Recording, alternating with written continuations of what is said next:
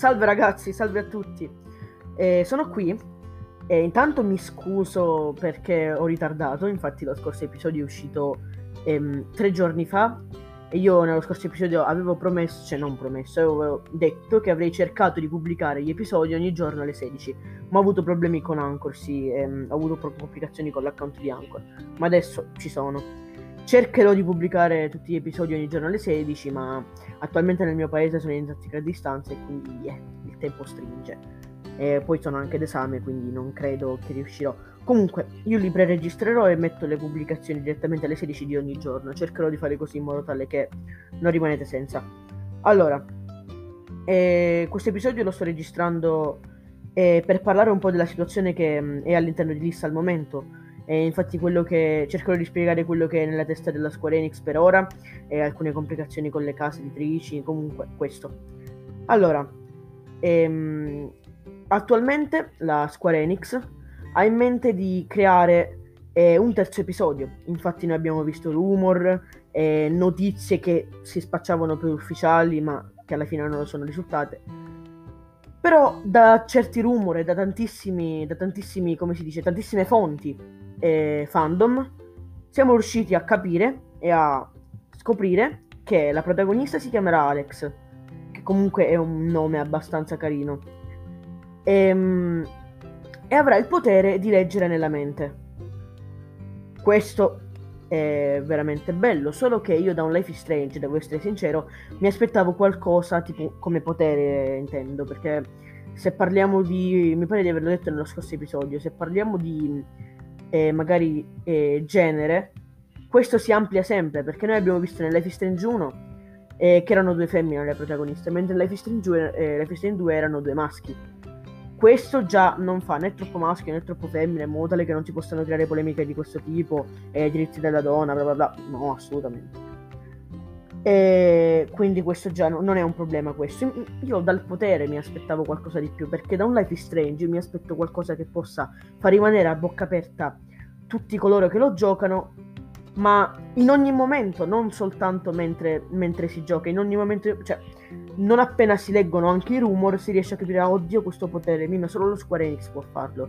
Ecco, in questo senso, per esempio, io avrei potuto, Eh, senza spoiler, visto che nei fumetti, l'invisibilità, che già noi vediamo nei fumetti. Io sto leggendo il, la, il terzo fumetto, eh, String, Life is Strange, dove si parla di invisibilità, però basta, basta, basta. Eh, basta spoiler. Si parla di invisibilità.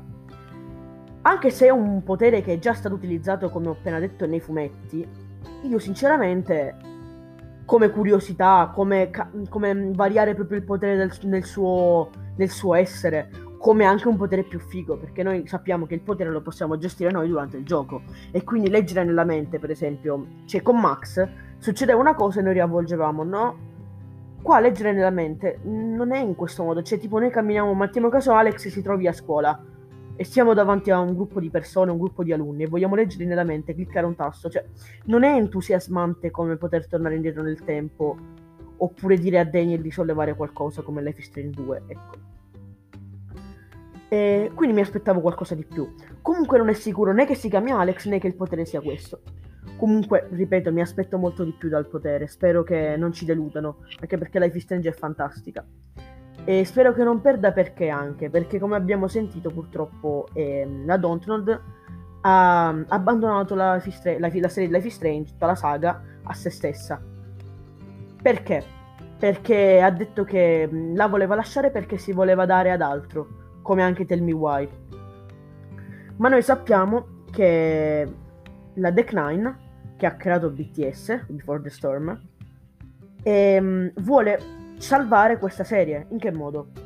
Eh, non appena è stato, ah, lei ha controllato la Deck Nine, che la Dontnod ha lasciato Life is Strange, si è subito, subito, non è passato neanche un'ora, alla, ha già lanciato la notizia su Twitter e su tutti i suoi siti, tutti i suoi social, insomma, che avrebbe, sarebbe mossa per non far cadere questa serie nel baratro. E quindi questo è ottimo, perché la serie, questa serie non può cadere, ragazzi, cioè, anche se non è molto conosciuta, certo lo dico io, però in Italia specialmente non tantissimo, cioè, peccato, perché merita tanto. perché non sempre sono gettonate le avventure narrative. Comunque, io quando lessi questo questo rumor, no questo rumor, questa proprio notizia ufficiale quando è uscita, non ho accettato subito la cosa, perché ho detto, mi la Deck Nine, adesso ma chi è sta Deck Nine? E, la conoscevo, nel senso, e adesso rovina il gioco, no.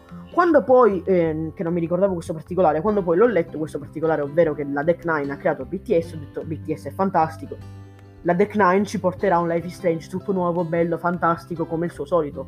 E allora mi è tornato un po' di felicità del fatto e anche un po' di fiducia verso la serie. E... però sono rimasto male che la Dontnod, perché già vedere, tipo, sapete come quando si apre il gioco si vedono tutti i creatori, i nomi, ed è Dontnod, cioè era una bella cosa. Comunque non ci importa, l'importante è che l'essenza del gioco sia valida e bella. Ehm, perfetto, adesso io vi saluto un po', tra un poco riprendiamo e ci vediamo dopo l'annuncio e vi spiego altre cose. Ciao ragazzi, a tra poco.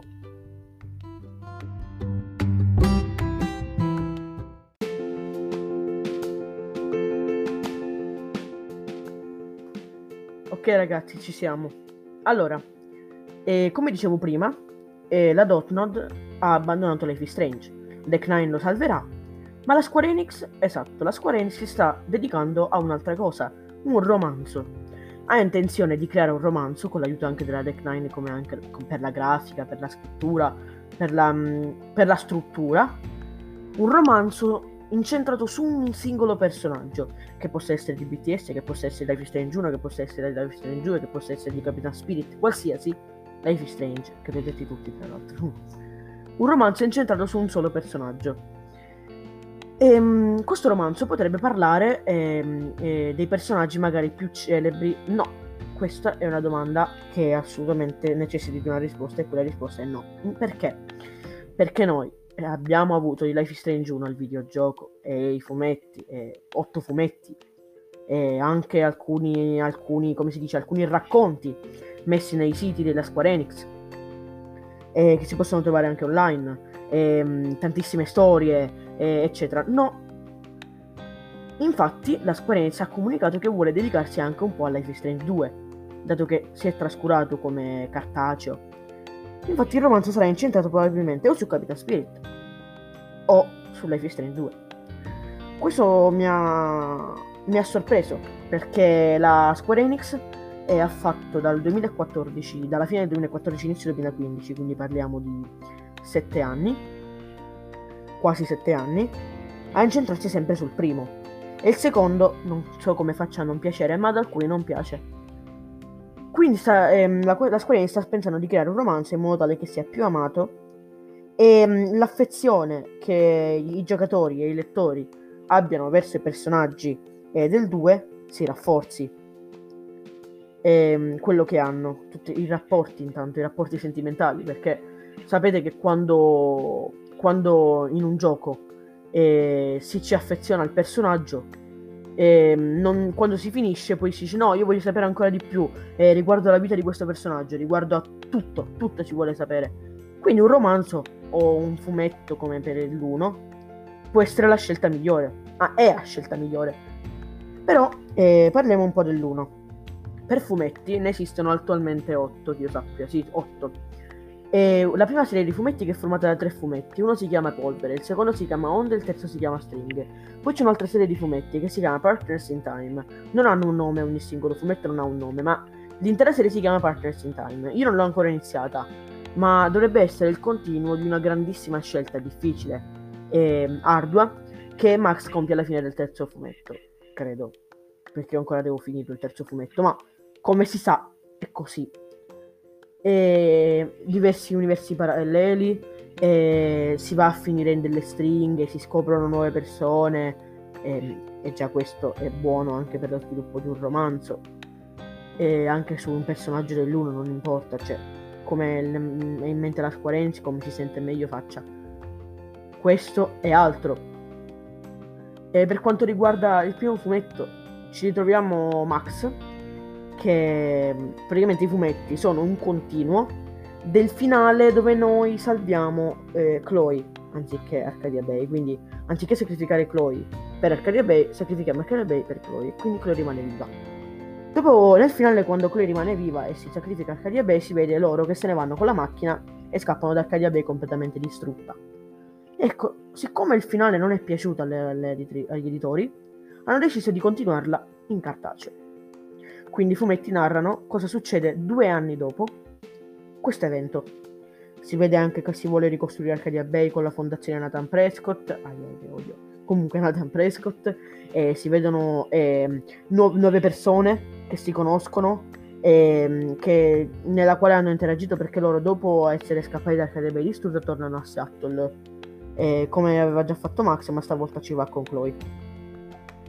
Essendo che è così, se è strutturato, poi succedono tante cose, si incontrano anche altre persone con gli stessi poteri, insomma questo. E non vi spoilerò altro, e gio- e leggetevi i fumetti perché meritano tanto. Su, io in cartolibreria li ho presi: Polvere diciotto euro, Onda diciassette euro, String sedici euro. Quindi più si va avanti più il prezzo si va abbassando, come anche Partners in Time: diciotto, diciassette, sedici, quindici, quattordici euro. Allora, io non ho più altro da dire.